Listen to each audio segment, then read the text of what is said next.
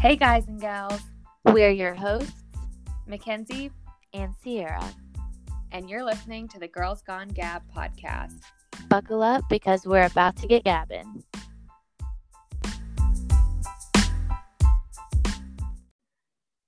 Today on the podcast, we have travel blogger Carson Carby. Carson is a 25-year-old gal from Louisville, Kentucky, who is married to her high school sweetheart, Jamie. Together, they have a puppy son named Obi and own a small woodworking business. While her home base is in Kentucky, her biggest passion in life is traveling and encouraging others to do the same. She started a YouTube channel years ago as a fun and creative outlet where she shares her passion for travel with the world. She's been to 27 amazing countries and 28 states. Besides working and traveling, she loves reading, taking pictures, and hiking. She's obsessed with podcasts, YouTube, and crime documentaries. Most recently, she and her husband bought a travel trailer that they are currently in the process of redoing, and their goal is to have a home on wheels by next year. Please welcome to the podcast, Carson Carby. Wait. I just want to say hi first because I haven't met you or seen you, and you don't know who I am, but my name is Sierra, and I kind of somewhat stalked you beforehand, so. Oh, that's okay, because I've definitely stalked you beforehand, too, because I'm like, I need to know who I'm talking to, you know? Okay. I was like, wait, I want to say hi first before we get rolling. People stalking, we're cool. Cool. All right. So, how have things been for you, just to kind of, like, start off the podcast in quarantine? Because I feel like it's just such crazy times right now, and I feel like travel is like the one thing that's you can do, but it's hard to do right now. So how has 2020 been for you? Yeah, 2020 has been really weird, obviously, for everyone. I feel like it's like almost like I don't even know how to put it anymore because everyone feels like the same type of way. But especially with travel, it's really hard because like I have had trips planned where I've obviously had to cancel them. So I went to Colorado in June, and that was kind of like, at the time I didn't really know, should I go, should I not? Mm-hmm. And we called the hotels out there to kind of get their perspective on it beforehand. And all of them were really, really awesome. They're very encouraging. Please come out here. And we felt like we were doing outdoorsy things. So wasn't like, I didn't feel as bad. It'd be different if I was like going to like concerts and museums and stuff like that. So we were hiking, so I felt adequately social distanced, but even that trip I had pushed back like twice. So I was supposed to go sometime in May, ended up going in like mid-June, so not like too far. But I feel like the funny thing is after I got back, because I thought things were getting better, after I got back it was like, oh, just kidding, like the U.S. is actually screwing everything up again. And I'm like, awesome. So I was supposed to go to Hawaii in September and also Europe in September. So September was going to be a good month. Dang. And yeah. So obviously your birthday's in September, right? We're both Virgos. Yes, girl, Virgo life.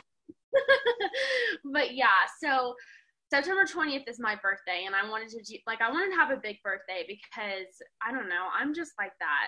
I don't have to. Yeah, Virgos are like that. Like it's a holiday. Like the whole month, man. Let me tell you. So Europe. Obviously, Europe is like totally out of the picture, and so I feel like they just don't want us there. They're like, oh, America. Nah, not girl. Yeah, exactly. That's how I feel. And then with Hawaii, apparently they're opening back up in September, but it's like based off of what is happening at the time, of course. But you have to have a negative COVID test within like 3 business days before your trip. And so long story short, I actually ended up getting a COVID test a couple weeks ago just because I was feeling kind of weird, and I still haven't got the results. So that made me cancel the trip because if I can't even get it after weeks, then how am I supposed? How does anybody gonna get it in 72 hours? You know. Mm-hmm. So yeah, not good. Yeah, travel's been crazy. I've had to like reschedule things. To be honest, I haven't even scheduled anything because at this point, why stress yourself out? Because like I don't know about you, Sierra, but I can tell Mackenzie's a kind of a planner. I'm a planner too. I'm type A. So I love to plan things. I love planning travel specifically. And like, why plan all this stuff and get so excited when, I mean, who knows when you're going to be able to go, you know? Yeah. So it's been crazy. It's so hard to plan for things. And as bad as it seems of an outlook, I've just kind of like written off 2020 for travel in my books, because I'm someone that like, I want to experience the full experience of it all. And I do like to like plan out all the little things. And I'm just like, okay, well maybe 2020 is like my year that I just like save up extra than more than I normally would. And then like ball out in 2021. That's a great outlook on it, honestly. Yeah. Yeah. So. And you are very accurate in your assumption that Mackenzie is the planner and I'm more go with the flow or like last minute. I just tell like Sierra where to show up at the airport and like, let's go. You're from like that. Yes. And I will give you some encouragement too, just because I do work somewhat in like the healthcare industry. That if you get tested for COVID, which I've been tested many times, don't get discouraged if you haven't gotten results. I feel like usually it's a good thing if you haven't heard yet, because they know if you have COVID like almost instantly. Like as soon as they take your swab, did you do the nose kind? I did. As soon as they take that little swab and they do, it does its thing. Like they can tell right away that it's positive. So usually the longer it takes, it's just because they haven't had a chance to like put it in the computer and email you your results. It's just like processing. Right, so priorities, I guess, where like you do, so why tell you, I guess, which I mean sucks in a way, because it's like, you know, I've been trying to socially distance, but it's like, was it really needed, you know? Like, I don't know. So it's also tough right now. Yeah. Anyways, I wanted to hop into kind of how me and Carson kind of knew each other before all of this. So if you listen to the first podcast episode, you know that I mentioned that I went to an all-girls Catholic private high school, which is kind of unique, not really where we're from, but I feel like in most areas that sounds like a crazy thing. Yes. So the kind of funny part is that me and Carson knew each other from high school, but we weren't like good friends. Yeah, I've considered you a friend, but we weren't like, we didn't hate you. Not in a mean way, like we weren't friends, but just like you. No. It wasn't Mackenzie was like, you can't sit with us. Yeah. But we knew each other back then, and I don't know if you remember this, but I don't know if it was the only class that we had together, but the one that stands out most in my mind that we had together, I can't remember which year of high school, was when we had acting together. Oh, yes. Okay. I forgot that we had acting. Okay. I was actually thinking we had a math class together. We probably did, because I wasn't good at math. We were in like, I was probably like the low level math. Because like, I was fine with every other subject, but math has always been like my not great subject. So yes, I remember being in a math class, and I remember acting. That's so funny. I'm so sorry if I was crazy then. Like, I apologize. I don't know. I just feel like that class was such a, I'm sure any acting class in the entire, you know, U.S. high school system is just a weird environment. But it was like the oddest group of, I don't know, there were probably like 8 or so of us in there. It was a small class, and it was an elective. That's right. And none of us were like actually theater kids. No. We were just like doing it for fun. Yes. And it was just a hot mess. I specifically remember that I did we had to like act out a music video. Yeah. And I did a Taylor Swift song. And I'm just like, I pray that footage is not out there. I forget the name of it, but it's like the one where she crashes a wedding, and I pretended to crash a wedding. Yeah. And someone did the green tractor, which was like so redundant, and I was like, why did someone do this? I can't even. No joke, guys. I am pretty sure I did Margaritaville by Jimmy Buffett. Oh my goodness. Yeah. Back to like, why? Yes, I remember that like so clearly now. But it's a bold choice.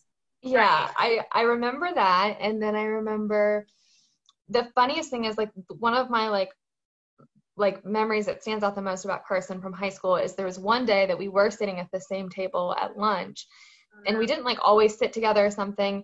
And somehow like what you wanted to do when you grew up or like for a career came up. And Carson was like, I really like want to travel and be like a travel blogger or help people like, you know, create their own travel plans and all of that. And I was like, oh, that's so cool. That's so unique. And I'm like, now it's just so cool that you're like doing that now.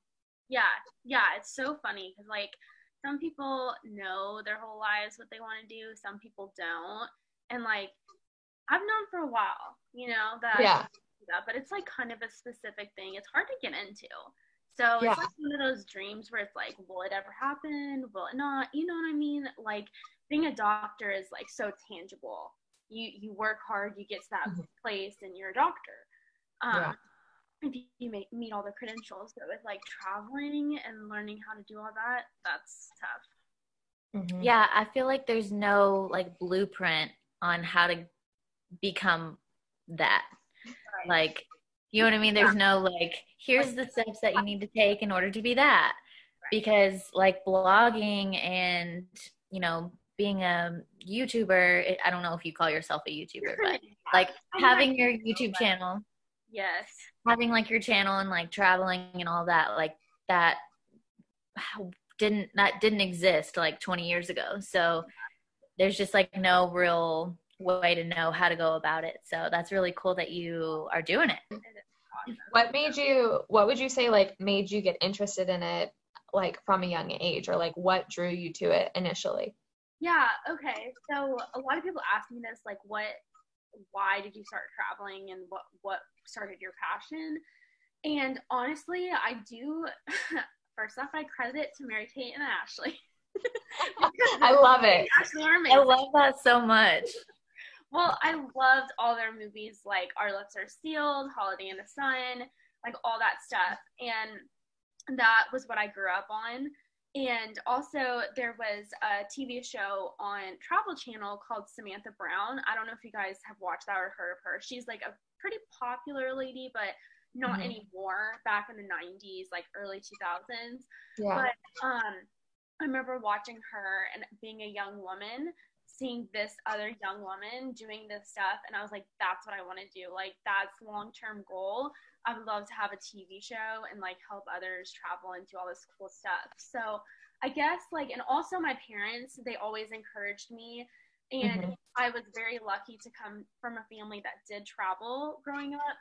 No, we didn't go to like exotic places like safaris in Africa or, you know, whatever.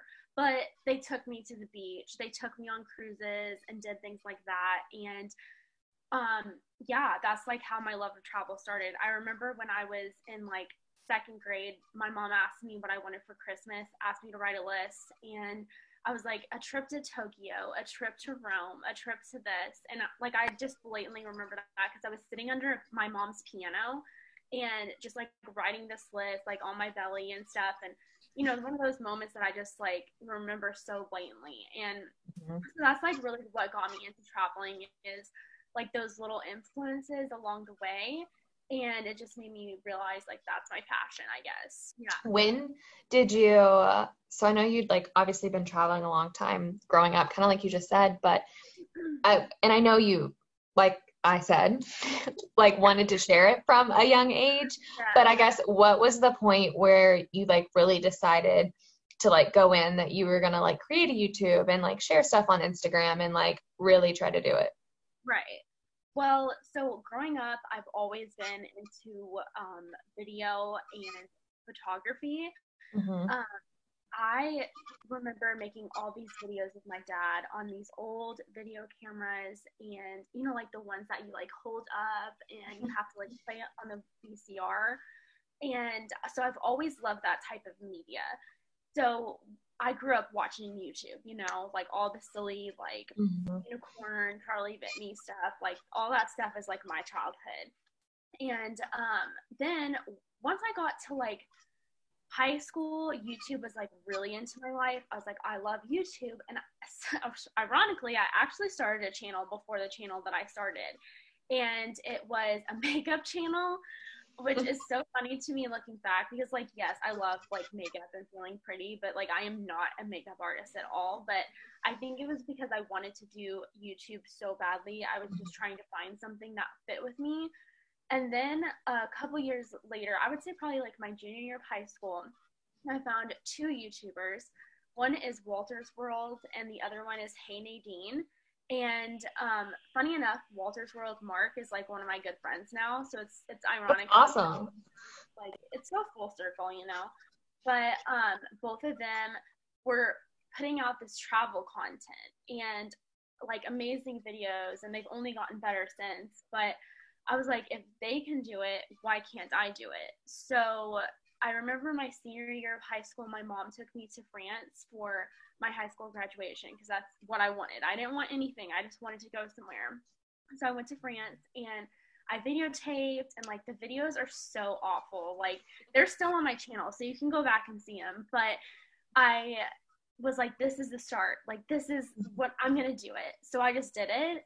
And that, I guess I just grew from there, you know, like, and I'm not like any famous YouTuber by any means, but I love it. Like it's so much fun. I've connected to a lot of cool people, and like again, Mark from Walter's World is like one of my good friends on YouTube now, and like it's so crazy the people that I've met, and I would say that's like the coolest thing about it. So that's my story. Definitely. I think like creating that community is really cool, and just like enjoying it, you know what I mean? I think a lot of people put pressure on themselves anytime they start something kind of creative, like a YouTube channel or a podcast or whatever it is, and they think like, if it doesn't get this many likes or people don't all subscribe to it, like it's not going to be successful or whatever. And I think you've just got to do it because you enjoy it and not stress that stuff. I still have like, honestly, social media can be a really dangerous thing. I think all of us know that. And the comparison, like my favorite thing, which Chelsea from What We Said always says this, like comparison is the thief of joy. And like, I totally, and I think that's hard because I still like, even though I went for it and I'm so proud of myself, I do definitely have my moments where I'm like, well, this Instagram picture didn't get enough likes. Like, was it not pretty? Something that maybe I put so much work into and like no one liked it. And I'm like, cool. Or like a video that I'm like, this is like one of my best videos yet, and gets like 10 views. So it's hard. It's a work in progress for sure. Like the entire social media aspect of everything right now makes it hard to feel like validated, because it's not like a regular job when you don't have someone who's like giving you a pat on the back along the way. Like you have to be your own like hype woman almost. I totally agree with you. But I love that you keep your like first content out there, because it's always cool to like see where you started, and then like look back and see where all the things that you've done and all the things you've learned along the way, you've gotten better at. And I think that's just like a lesson to everyone out there to create something. Yeah.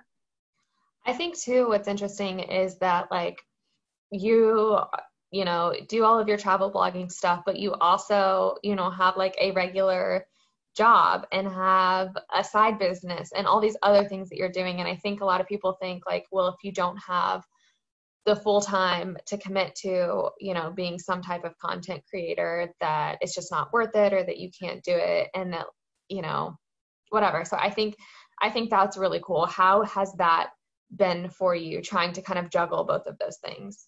Definitely. So it's been hard. I'm not going to lie. Like, so I was in this really unfortunate job last year, or for like 3 years of my life. It was like through the time that I was getting married, but I stayed into it because it was so flexible. And I will say at that point in my life, it was a lot easier to produce content, because during my job, it was so boring that I could get on my computer and do stuff.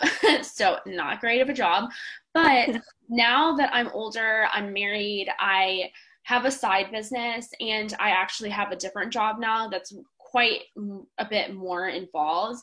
It is hard. So, but I don't want, like, if anybody's listening to this thinking like I have a job, I don't want you guys to think it's like not possible, because it definitely is. Like I am such a big like supporter of people having side hustles and stuff like that, because I think it's so important to have something that you're passionate about. You don't have to like love your job every day. Like, don't get me wrong. There are things about my job that I don't love, and I never saw myself doing what I'm doing now. However, it supports me. It supports my bills and my travel and my side hustle. So that's what keeps me like going. So I just have to really like prioritize my time, you know, and, definitely like I have a planner and I try to like write down all the stuff that I need. And like, sometimes there are days where I'm like, you know what, I'm tired. I've worked all day. I've had terrible customers, or and that's on both ends, like with my job and my side hustle. Like, we've dealt with a lot of different people, and I'm like, I'm just throwing in the towel today, and that's okay. You know, sometimes you have to give yourself that relaxation and that break to like turn it off.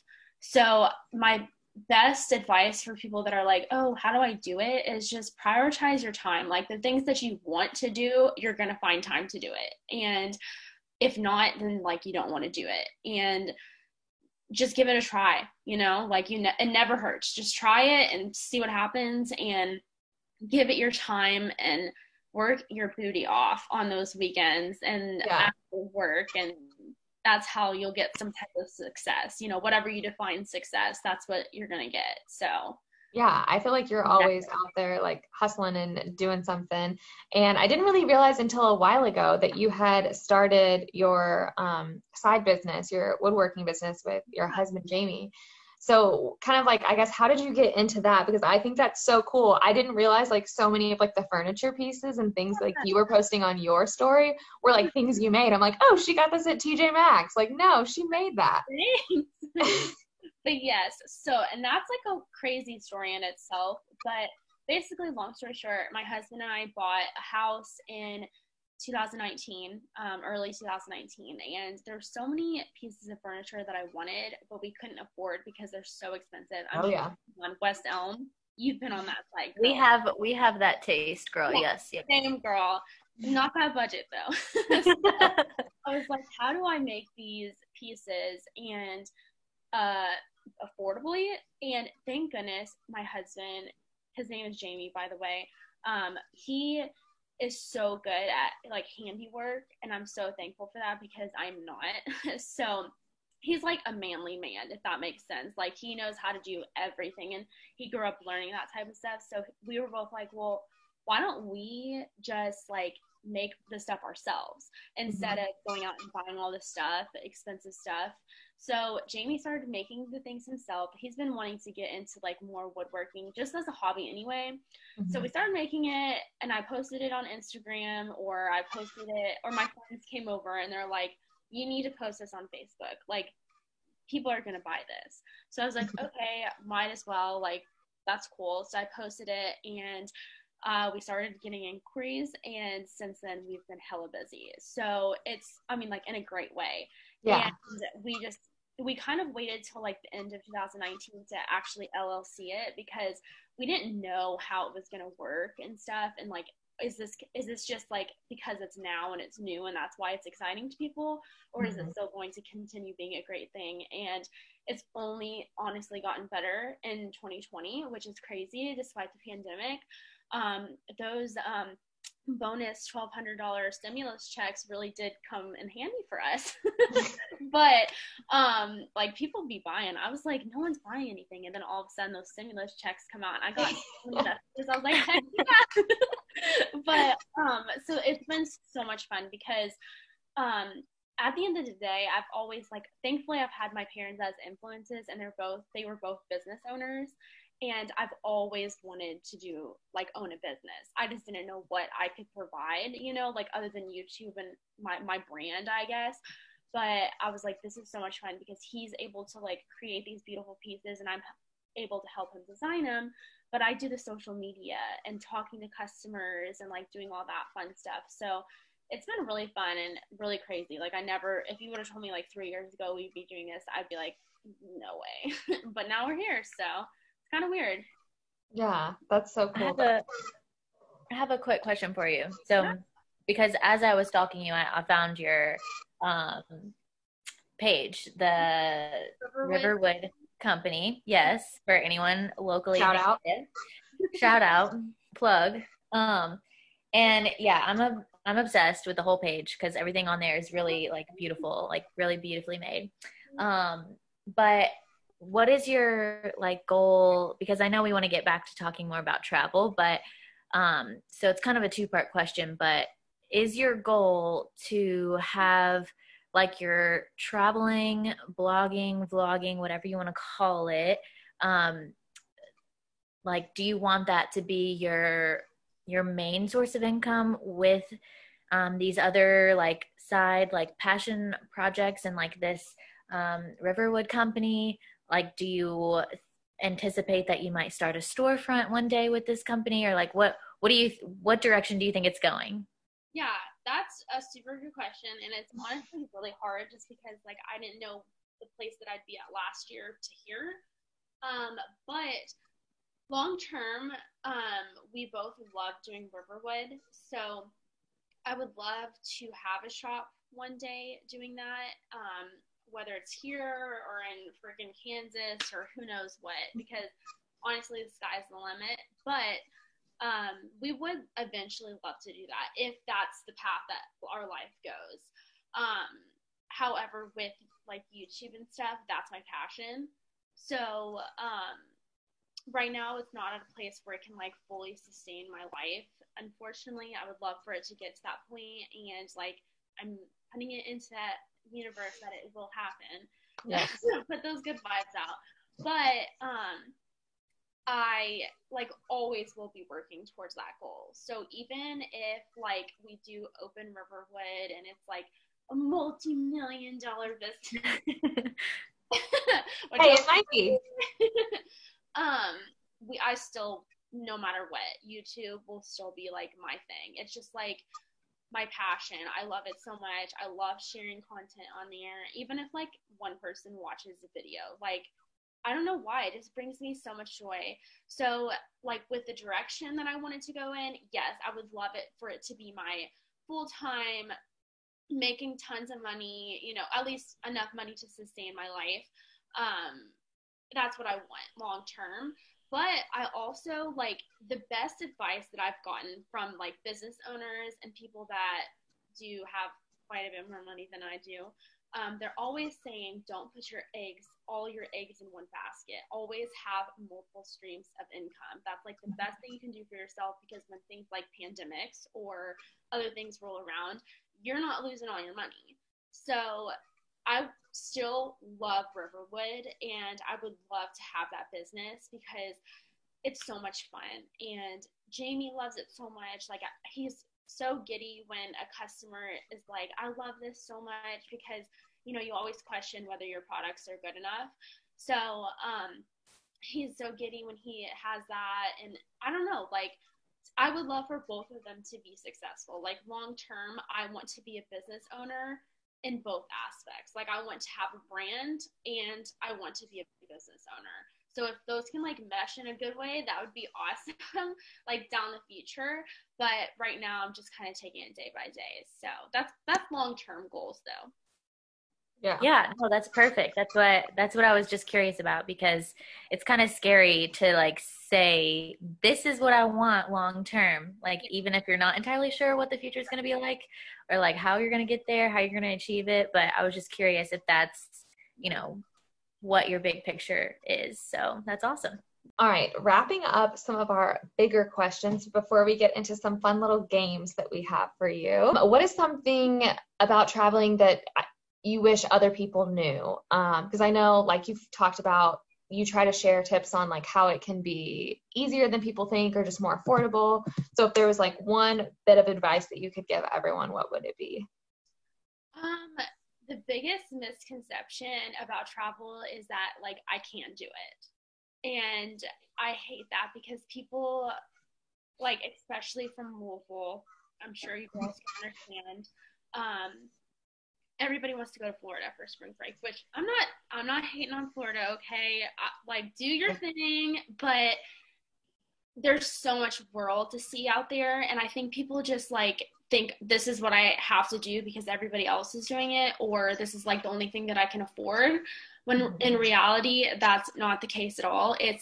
I'm not saying it's easy. Like, you don't want to do something dumb, and you don't want to, like, I always say, like, live within your means, because, like, financially you don't want to be stupid either, but, like, also money does come and go. So, like, that sounds like bad advice, but, like, I am very cliche, but I full-heartedly believe life is very, very short. You have to do all these things while you can, because when you're 80 on your deathbed and you're like, I never got to see the Eiffel Tower glow at night, or I never got to feed an elephant in Thailand, and that those are like your things that you're sad about. You don't want to be sad about that type of stuff. So instead of like just, I don't know, just succumbing to what other people feel like you need to do, save your money, go out and do something, even if it's by yourself. There are so many options, like group tours, and I mean, a lot of my friends solo travel too, so like that's like, even that is a possibility. But if you're scared to do that, you can go in a group, you can, like, it's just so possible, and people just don't think, I don't know, maybe Kentucky is just like in particular, because I feel like Kentucky is a whole different world, but like they just think that, and this is with everybody, okay, but you just think that you can only do so much, but you can do so much more. Just like living kind of average life, status quo. Yeah. Like, why live averagely when you could do so much with your life, you know? So I always say go big or go home. But I don't know. I just wish people would realize that's more easy than people think. I've quoted like people going to like out west with and spending just as much money than going to Ireland. So my thing is like, you can go out west anytime. We live in a beautiful country and you can do that anytime you want, but Ireland is not always going to come around, like that opportunity, go, you know? So that's just like one example of like, just sit your heart in there, save your money and do it, you know? Like Nike, just do it. Yeah, baby. Work hard, play hard. That's right. Yes. Okay, so now we'll hop into a few questions from Instagram to wrap it up. And this one's kind of unique. This one came from Jillian, and I'm actually very intrigued on this answer because I talked about in our last podcast episode, I'm currently trying to organize every photo I've ever taken, which is quite the feat. Yeah. And she asked, what do you do to kind of organize and store all of your travel photos? That's a really good question, because I don't get that question a lot, and that is very important, okay? So you want to keep your memories, guys. So I actually have an external hard drive. It's called a Lacie, or a Lacie, whatever you want to call it, but it's Lacie.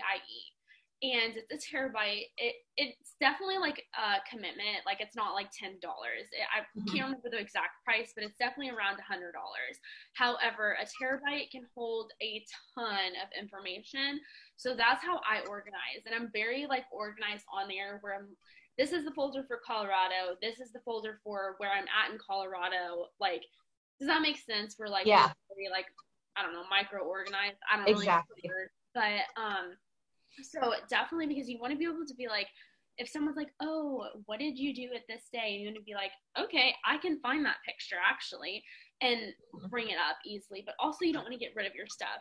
A lot of people are so into like the Google Drives and stuff like that. To me, like, not that that's a bad choice by any means.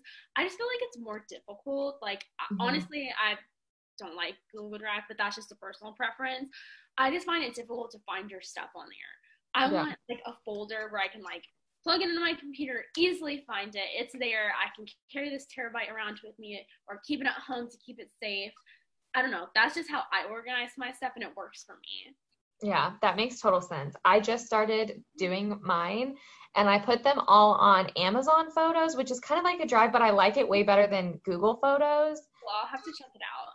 It's better, but also at the same time, if I had pictures like yours, I would probably store them like more professionally, but these are like selfies from 2013. And so I'm just like, okay, we just got to put these all in one place. So yeah, I totally agree with you having like an organized system for all your travel pictures. How do you travel in other countries with dietary restrictions? Oh, yes. Okay, so I don't know. This did not come up on the podcast yet, but I have celiac disease. So I have to eat gluten-free, and it's very difficult. And like, it's not just one of those diets, like fad diets where, you know, I can't eat gluten. No. You like, don't do it for fun. Right. This is not fun. I would eat the donuts if I could. So, my biggest advice for people with dietary restrictions is to do your research before. You want to make sure you have go-tos in whatever location you're going to, even if it's something super easy, because at the end of the day, you just need to be fed. I know that sounds really bad, but like, you just need fuel.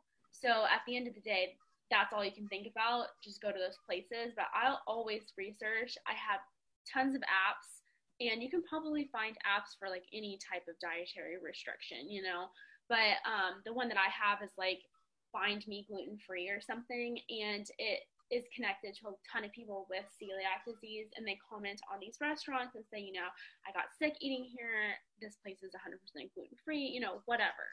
So do your research beforehand, because that way you find places, like I said, go-tos, and you'll feel so much better, because there's nothing worse than like getting to a place and being like, okay, what do you want to eat? And it's like, well, what can you eat? Like, I've gotten that question so many times, and it like makes me feel like crap, because I have to eat this way, you know. So have your go-tos, make sure everyone can find something that's good there, and like, do your research. That's my biggest advice for that. It's tough, like, don't get me wrong, I've had mess ups, but what's the best bachelorette party that you've traveled to? Have you traveled to very many destinations for bachelorette parties? Yes, I love, okay, destination bachelorette parties. Can we just talk about that for a second? Like, is that the move? Yes, that is the move. Like, go somewhere. Don't just stay in your hometown, because like, as much fun as that is, you can go somewhere and be anybody you want to be. If you get like really drunk, guess what? These people are never going to see you again. People might notice you, okay? Yeah, true. My bachelorette weekend, we went to Disney World, which was like the funnest thing ever. Highly suggest. We all had like matching ears and all this stuff. For her bachelorette weekend, we actually went to Alabama, to Gulf Shores, and we went to the Florabama, which is like this huge party spot. Crazy story, but you know, do something super fun and different that you wouldn't normally do on a weekend. Like if you go to Fourth Street, which is a place in Louisville, if you're not from Louisville and you're listening, that's like the party place in Louisville. If you go there every weekend, it's not as fun, you know. Like, do something different, even if you just go to like Cincinnati or Nashville or something like that, you know.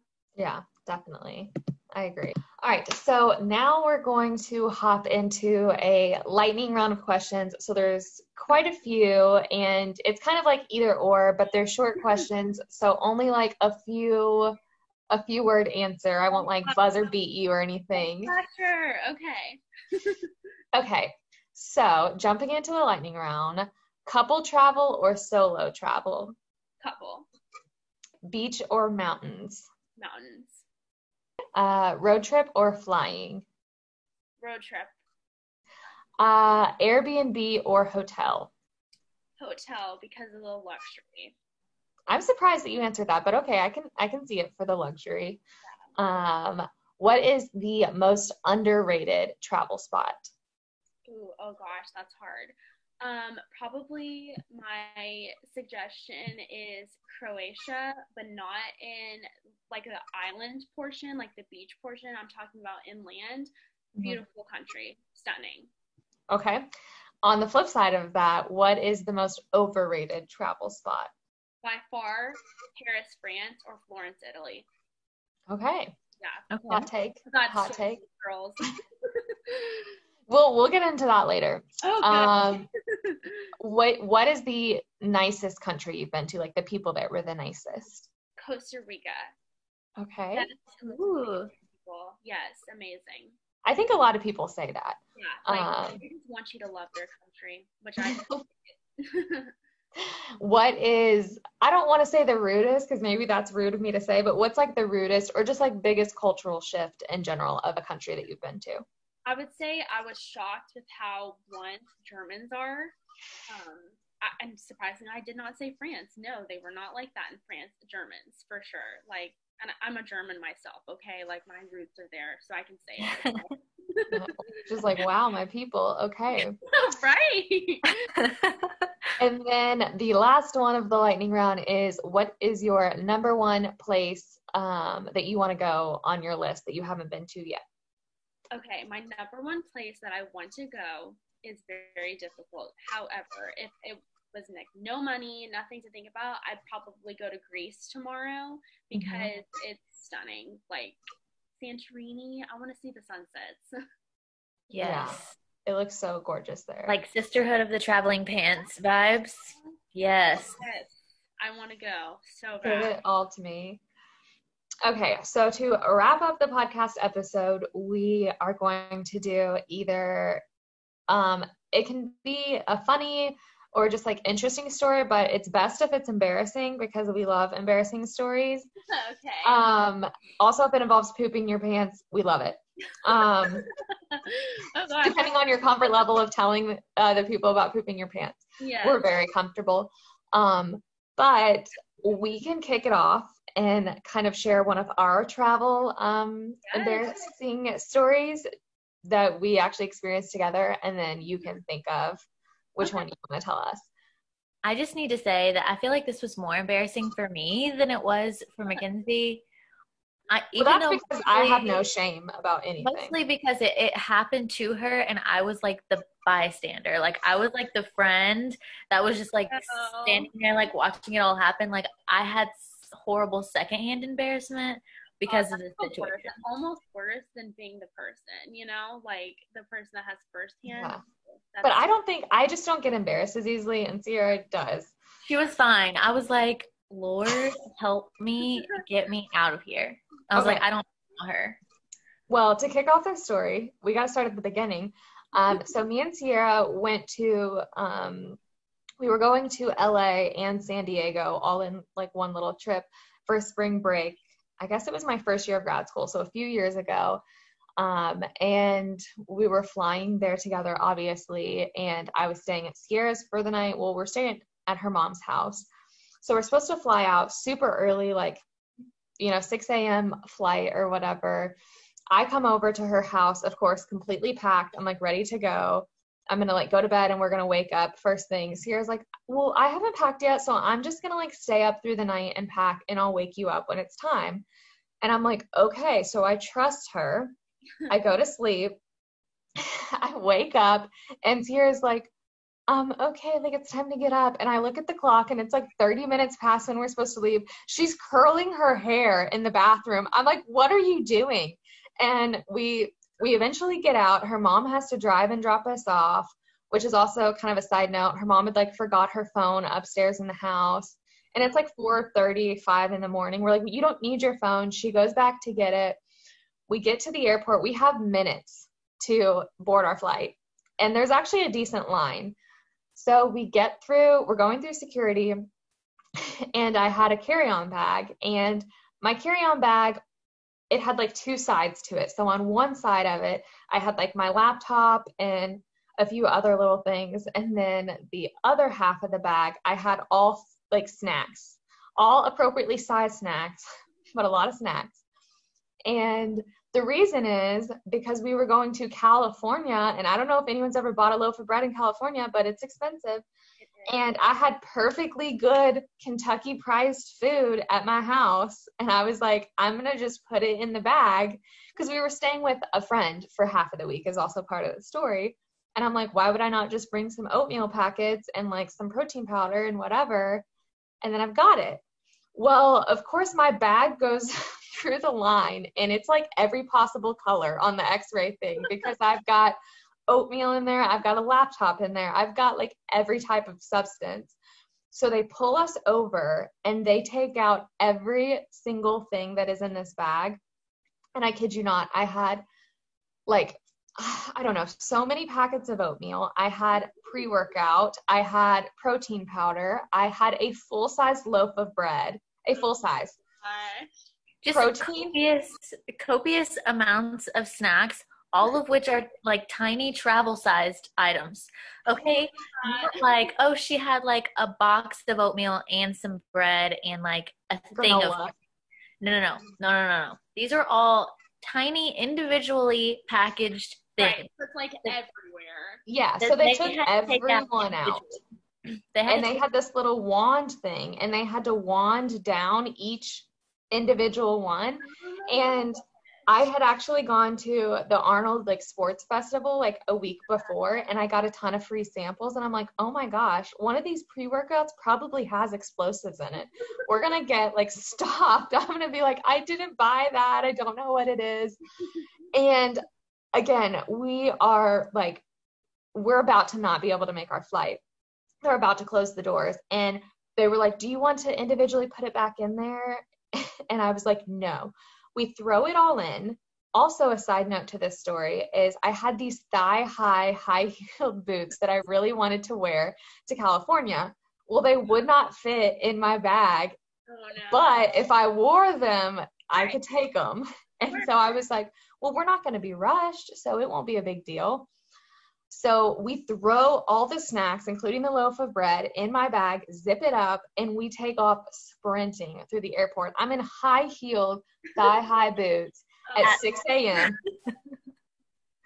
And Sierra's just like so annoyed the whole time that I had to bring snacks. And I'm like, well, if you would have woke me up on time, we would have been fine. And we barely make it. Everyone's already on the flight. And we come in like out of breath. I like plop down in my seat. Sierra's like a row or two back from me. We are the last people on this plane. And there's nothing worse than that walk of shame. Yeah, exactly. We are the only people moving at this pace in the Louisville airport. I mean, everyone else is taking their sweet time. They're sitting down. They might be getting some Starbucks. We're full on sprinting and sweating. I have a video of it because it was so funny. I just like knew in the moment I needed to capture it. And we're in a full on sprint. And when we got down into our seats is the funny part. I reached into my bag and I got out a protein bar because I was like, that was stressful. I now need a snack. And like the wrapper is like crinkling, and Sierra texts me from a few seats back and she was like, I swear to God, are you eating a snack right now? And I was like, yeah, that was really stressful. And I'm now glad that I packed snacks. Stress eating. Duh. Exactly. I was like, your snacks are what got us in this mess. Right. Like they don't deserve to be eaten right now. I'm like, how dare you do this to me right now? Yeah, that's one of our bad travel stories, but I had no shame. That like when they go through your bags, because I'm not gonna lie, I have like had that experience, and I actually, this is so disgusting, but I also have no shame, so it's okay. But I had a dirty thong in there, like a thong that I had worn earlier that day or like yesterday. And I was like, oh shoot, I forgot to pack it. So I like just stuffed it in my bag, and they went through my bag and like touched my thong. And I'm like, you're just like, don't touch it. You don't know where that's been. You know, like, there's just nothing embarrassing. Like, it just feels like people like going through your stuff is like an invasion of privacy, you know? Yeah. And everyone, the other thing is like everyone else is watching and they're just like held up because of you. So they're so annoyed. Right. Like, right. How dare you pack a loaf of bread? Like, why did this girl pack loaves of bread? I remember the TSA agent, she literally asked me, she was like, where are you going? And I was like, I'm going to LA. And she was like, why did you pack a loaf of bread? And I was like, have you ever bought a loaf of bread in LA? Right. Why did you have to call you out like that? I know. And then it made sense. I was like, yeah, that's what I thought, Karen. Well, we've all been there. So worst, like that's the worst. So I've been there too. Oh goodness. Okay. What is your juiciest travel story that you have for us to close out the episode? It's so hard because I feel like I could like fill up a whole entire podcast with like interesting stories. But I will do, it's not exactly juicy, it's more like a nightmare, you know? Okay. Like one of those stories that it's like, how does this stuff keep on happening type of thing. So long story short, when I was in probably like a sophomore in college, my husband, my boyfriend at the time, we were on a road trip. So we decided, his grandmother lives in Las Vegas. So we visit Vegas a lot, and it's a great, like, middle place to go when you're on a road trip. So you can kind of, like, hang out, see family, and then, like, get back on the road again. So we took what I call my hoopty car. It's, like, the first car that I ever got. She's still rolling, girls, so we love her. But we took that car from Louisville to Vegas and then Vegas back.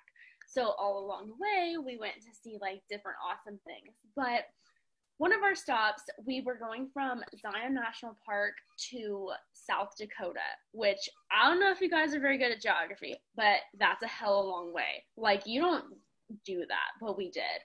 So we drove all through Wyoming, which is, like, the most desolate. Like, Wyoming is gorgeous, but it's so desolate. I did not have any service. Literally, once I hit the state line towards, like, the other state line, like, no service. So we weren't exactly sure if we were going to be making it to our destination in South Dakota. It was the town right outside of Mount Rushmore. And Jamie really wanted to see Mount Rushmore, which, like, afterward, I'm like, why did we do this? Because it's really not that great, but that's a side note. We didn't really know if we would be getting there. It was one of those road trips where, like, let's just stop where we want to stop, which is fun sometimes. So I'm like, Jamie, we need to find a hotel room. Like, we're clearly going to make it tonight, so we need to find a hotel room. So I texted my dad on Jamie's phone, and I'm like, hey, I have, like, very minimal service. Can you call a couple places and book a hotel for me? So being the great dad that he is, he was like, sure, that's fine. So he calls all these hotels, like, no joke, every hotel in this town of South Dakota, nothing has a room available, nothing. So I'm freaking out because, like, we're not, like, it's not like we're, like, Louisville is close to Nashville, is close to Cincinnati. You eventually get to, like, all these other big towns. Mm-hmm. You know, Wyoming is, like, super desolate. South Dakota is, like, not that it's so desolate, but the big cities are far apart, okay? Yeah. Like, the next big city would have been hours away.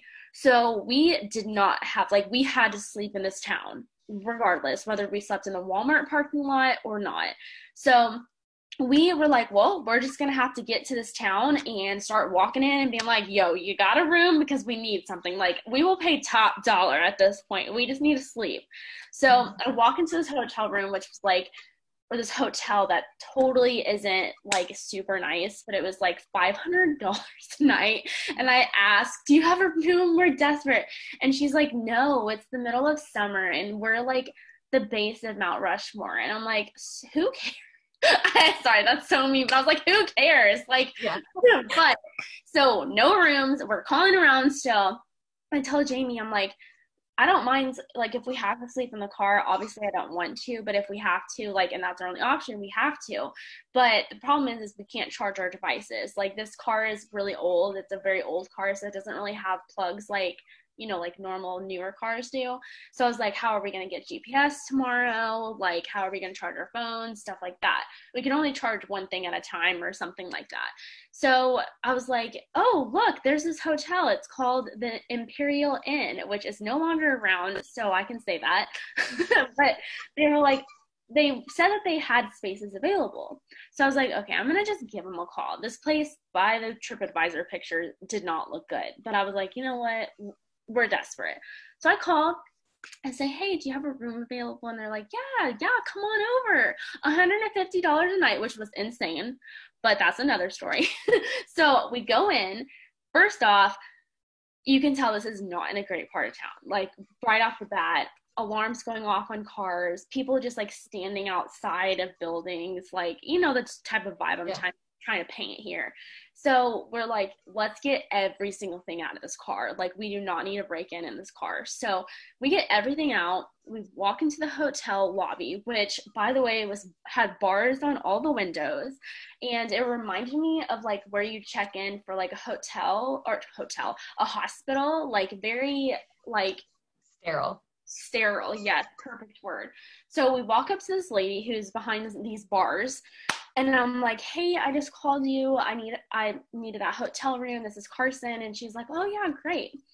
Not even 2 seconds later, by the way, I forgot to mention there's extremely loud Latino music playing throughout the whole hotel because apparently there's a bar there. So not even 2 seconds later, this guy, and you could tell he was like some type of bodyguard, picks up this other guy, throws him against the window where this girl is sitting behind, and is like, this guy, he just cornered some woman in the bathroom and tried to touch her. And both James and I are like, what is going on? So literally in the most nonchalant way, she goes, throw him out, I guess. Like, it's no big deal that he didn't just, like, sexually harass this woman in the bathroom. So Jamie and I'm getting bad vibes, clearly. So I'm like, how do we get out of this? We can't. This is our only option. So we continue to talk to her, but she turns to us and she goes, sorry, it's Latino night, you know. It just gets crazy. I'm like, no, don't even go there with me. Like, you're rude. And this is disgusting. So she gets us these keys, which, by the way, the key is like one of those keys where you could clearly go to Walmart and get a copy of, okay? So who knows how many people have a copy of this hotel room key. So we go up to the hotel room. It's disgusting. There's things everywhere. Stains in the toilet. Disgusting. I will say the bed looked okay. I mean, we had no options at this point. Yeah. So, like, we were going to do it. But it was just, like, one thing after another that night. And then the car alarms were going off all night, and I just felt like super uncomfortable, and I didn't even sleep. So I was like, it probably would have been better if we just like didn't stop at all, honestly. Like, I know that sounds bad, but like I wouldn't have slept regardless. So I'm like, why? And like you could tell that there was mice in there. So I'm just, I don't know. It was just like one thing after another. We're like, this is a nightmare. So we got up this morning, literally at like 5 or 6 a.m. to get out of there. We're like, literally, we're leaving. Bye. Went to go see Mount Rushmore, stayed there for no joke 10 minutes. And we're like, all right, let's go. Never doing that again. No way. Like, it was insane. And then I wrote a review on TripAdvisor about it. And apparently the hotel has a problem about this, and there was multiple reviews saying similar stories, and now they're no longer a hotel. So I don't know whatever happened to it, but probably for the best. Wow. Yeah. Rest in peace. Imperial. Yeah. RIP, like, good riddance, honestly. Like, so crazy. But one of those stories, you know? That's insane. Yeah, it was really, really crazy. But now you've got the story out of it, and you know, never again. Sometimes it's better to just sleep in your car or keep going or whatever. Like, my type A self was kicking myself in the butt for not planning more. So I learned my lesson for sure. Never again. Never. Cool. Well, before we wrap up the end of the podcast. I'm like, I don't know what that like Jersey, New York accent was out of nowhere. Why don't you tell all of our listeners where they can find you on all of the social medias? Okay. So YouTube, which definitely go subscribe because you know you want to. It's On the Go with Carson, and it's all one word. So just type that into the little Google bar and you'll find it. Instagram is just Carson Carby, Carby, like B like boy. And I think Twitter is the same thing. But you can find me there. But if you want to find our woodworking shop, which you totally should, it's Riverwood Company.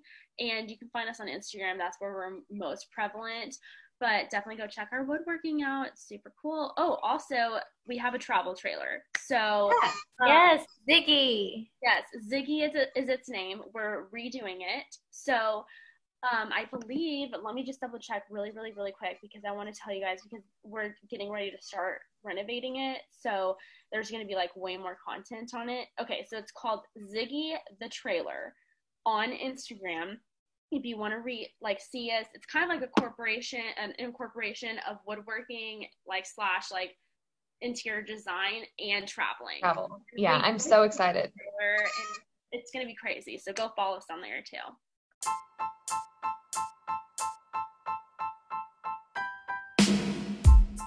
Thank you so much for coming on the podcast today and being the first inaugural Girls Gone Gab guest. Oh my goodness. I will remember you guys when you're all big and famous.